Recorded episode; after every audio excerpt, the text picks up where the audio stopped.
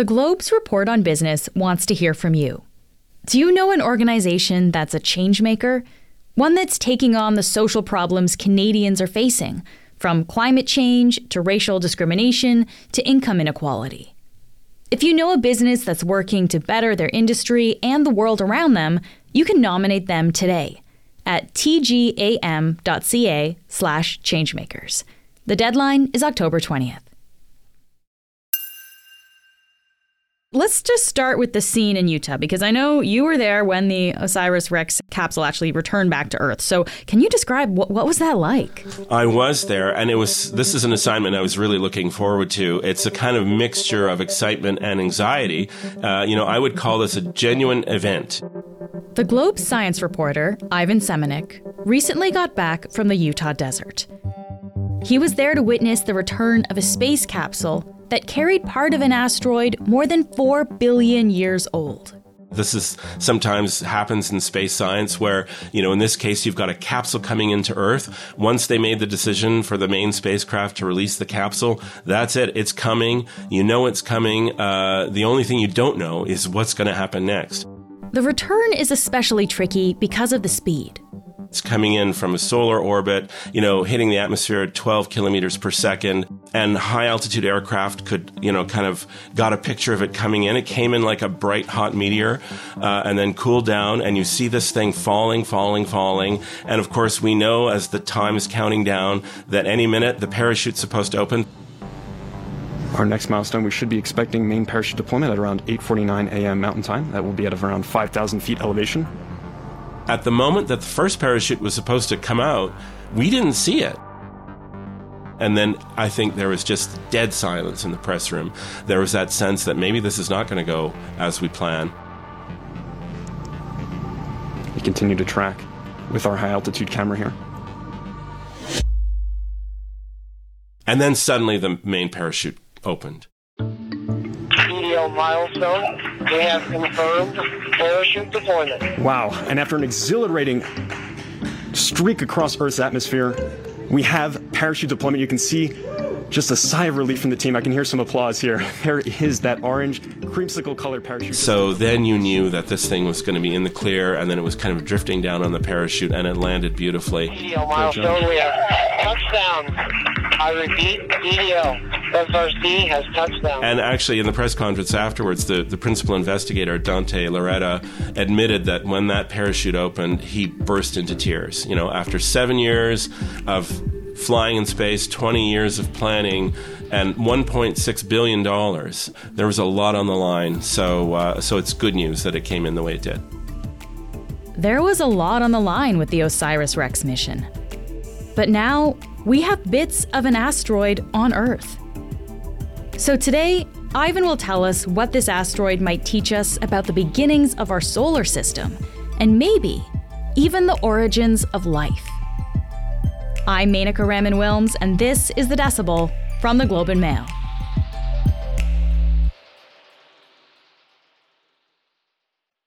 Ivan, thank you so much for being here. Oh, my pleasure. So, over the past 60 years, we've seen a number of spacecraft heading out into space, uh, but but there seems to be a particular amount of excitement around this OSIRIS REx mission. So, Ivan, what makes it so special? Sure, I would I would sort of uh, put it in terms of uh, or sort of rank levels of excitement, uh, and we have. You're right. Over the last sixty years, there have been innumerable missions to the planets. Now it seems hard to keep track of them all. I would say the first level of excitement is seeing a, a world, a planet, or or a smaller body for the first time up close. You know, those first pictures from space as it's flying by. That's exciting. Mm. Then even more exciting is to land on another world. You know, like landing on Mars, eh, landing on on Titan, a moon of Saturn. These were incredible incredible moments. But I think an even higher level of excitement is this idea of bringing something back, getting a piece of another world and bringing it back to Earth where it can be studied in detail with all of the equipment, all of the techniques that are available, and future techniques that might still be developed. That's only happened a very limited amount of times. And for the United States, it's the first time they've ever brought anything back from beyond the moon. And for Canada, which is a part of the mission, it is actually the first time Canada will take possession of some kind of extraterrestrial material that came from another place. This is a first for Canada. Hmm. Okay, and we're going to get into Canada's mm-hmm. involvement as well. I, I, I just want to come back to like on, on a high level here, Ivan. What are scientists actually hoping to learn from this mission and from the samples that, that we brought back? Well, asteroids are very small objects. This one in particular is only about 500 meters across, but they allow scientists to ask some really big questions. Uh, and in this case, I think the biggest question is how did our solar system form? What are the raw materials that it formed from? Uh, there are many different kinds of asteroids. Some of them have, uh, you know, when the solar system formed, the basic idea is that you had the early sun mm. surrounded by a swirl of debris, dust, and gas, and gravity allowed that material to kind of coalesce into larger objects. So some of those objects would have become the asteroids that we see today, and, and they're actually leftovers from other objects that were swept up into to creating the planets, for example. So this could give us kind of an early look at our own solar system, then essentially. It's really looking at the, the building blocks. Um, but this kind of asteroid, the one that uh, the, it's called Bennu, uh, the one that was visited by the OSIRIS REx mission, it's a much more primitive body. It was never really melted. It's very carbon rich, uh, so it has some of the ingredients that uh, are probably important for how Earth came to be the way it is, how it came to be a planet that can support life. It's also, I think, uh, the kind of asteroid that would have probably a fair bit of water locked into the minerals. Oh, wow. uh, not liquid water on the surface, but mm-hmm. there's water, you know, kind of chemically inside the rock, inside the material. And all of that gives clues to how Earth got its oceans, how Earth got started to be the world it is today. Okay, so it sounds like the main reason for this mission is to give us this look back into the early development of our solar system.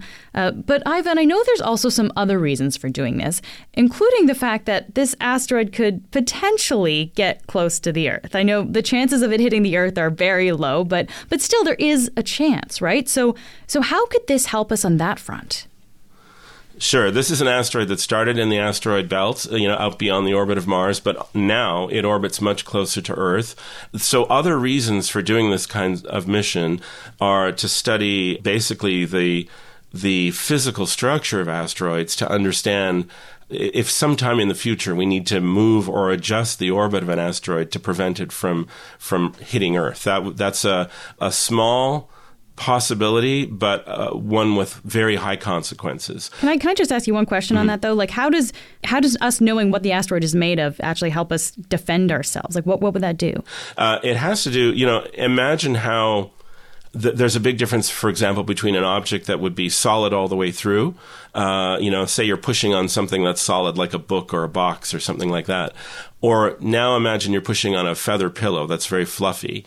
Uh, well, you know, if you push on the pillow, you might not really move it very much. You're just kind of pushing your hand into the pillow okay. uh, as opposed to kind of moving it. So understanding that larger structure, but also understanding the thermal properties. Uh, this is a little more subtle, but the sun affects asteroids.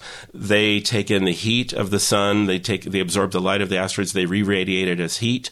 That small amount of kind of taking in energy, releasing solar energy, actually can adjust their orbits a little bit or, or cause them to move a little bit. It's, it's almost like an extra bit of propulsion.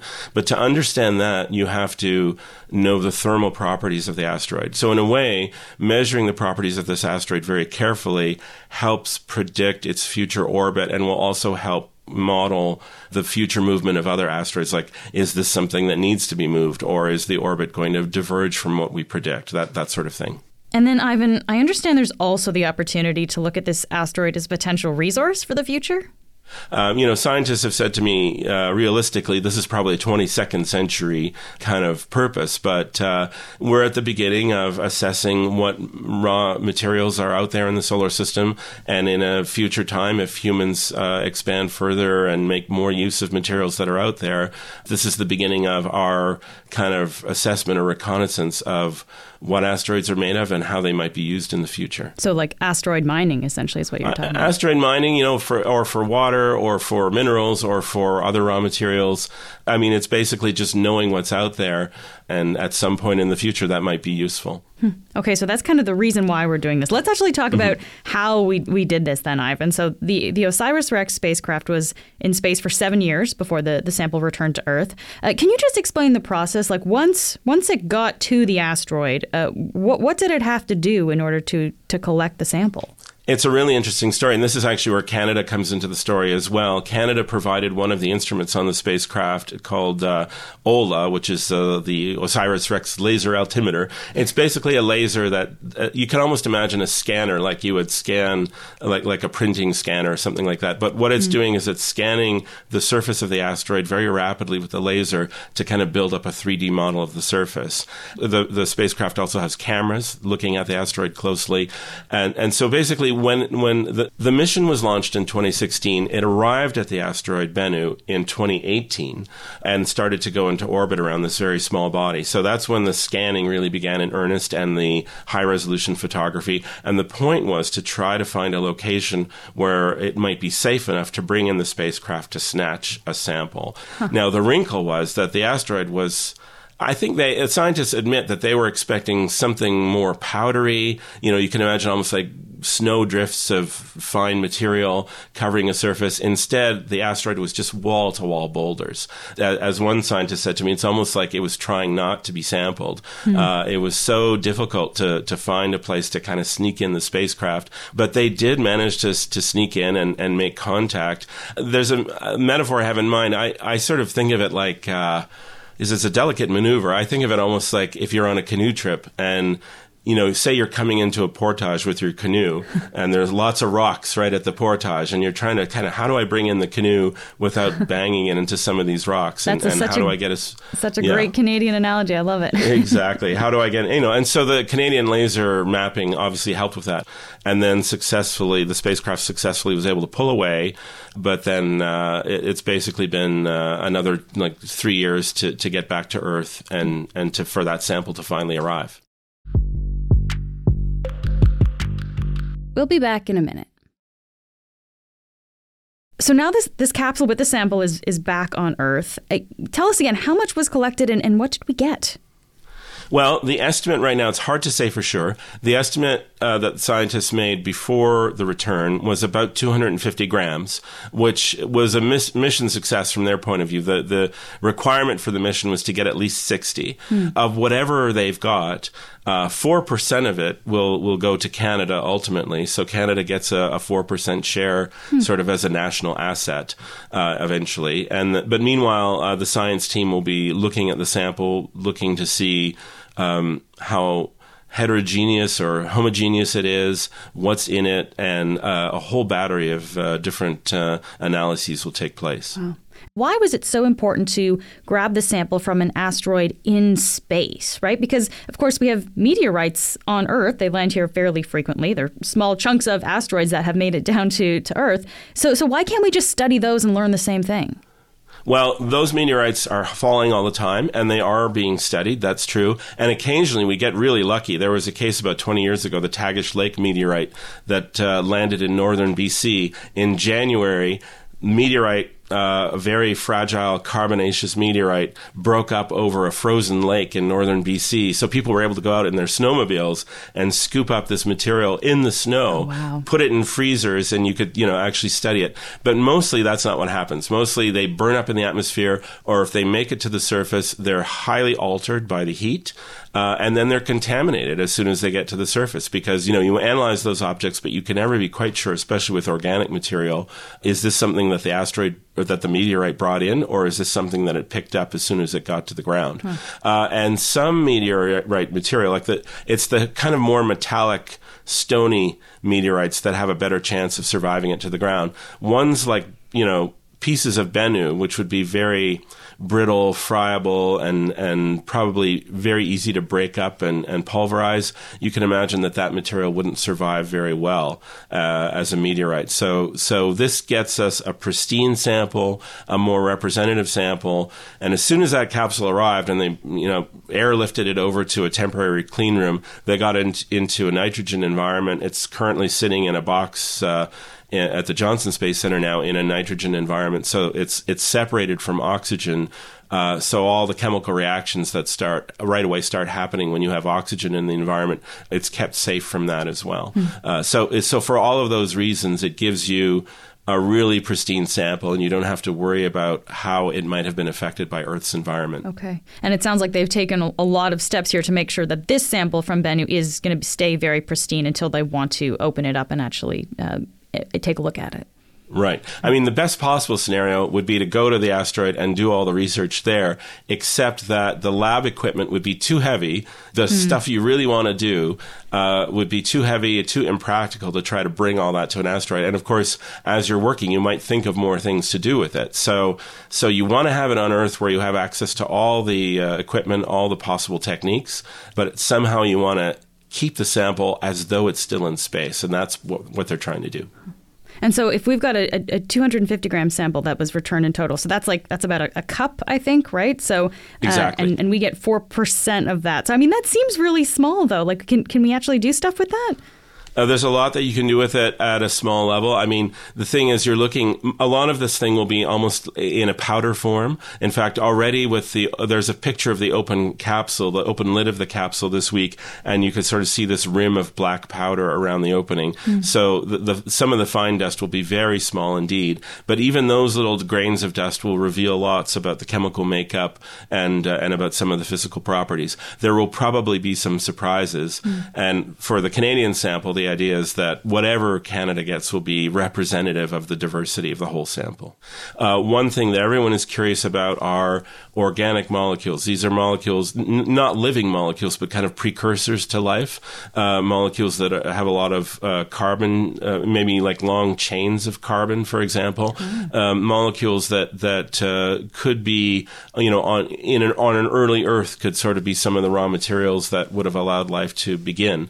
Uh, so there's a lot of curiosity about how far that process could get on an asteroid. Wow. So I, I mean, it sounds like we're looking to this to you know help us understand the the big questions here of how life started, or, or you know where materials came from potentially that that were on Earth to start life. Yeah, it's one of those things. Like the formation of the solar system is uh, sketched out in approximate form. We sort of have a rough idea of how the planets formed, and we can look out, you know, using big telescopes look out and see solar systems forming elsewhere that kind of conforms to that picture.